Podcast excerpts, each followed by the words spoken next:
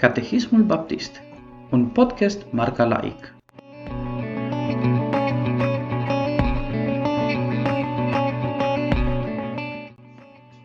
Întrebarea numărul 31.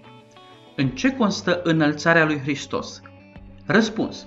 Înălțarea lui Hristos constă în învierea sa din morți în a treia zi, în înălțarea sa la ceruri, în așezarea sa la mâna dreaptă a Tatălui și în revenirea sa ca să judece lumea la sfârșitul zilelor.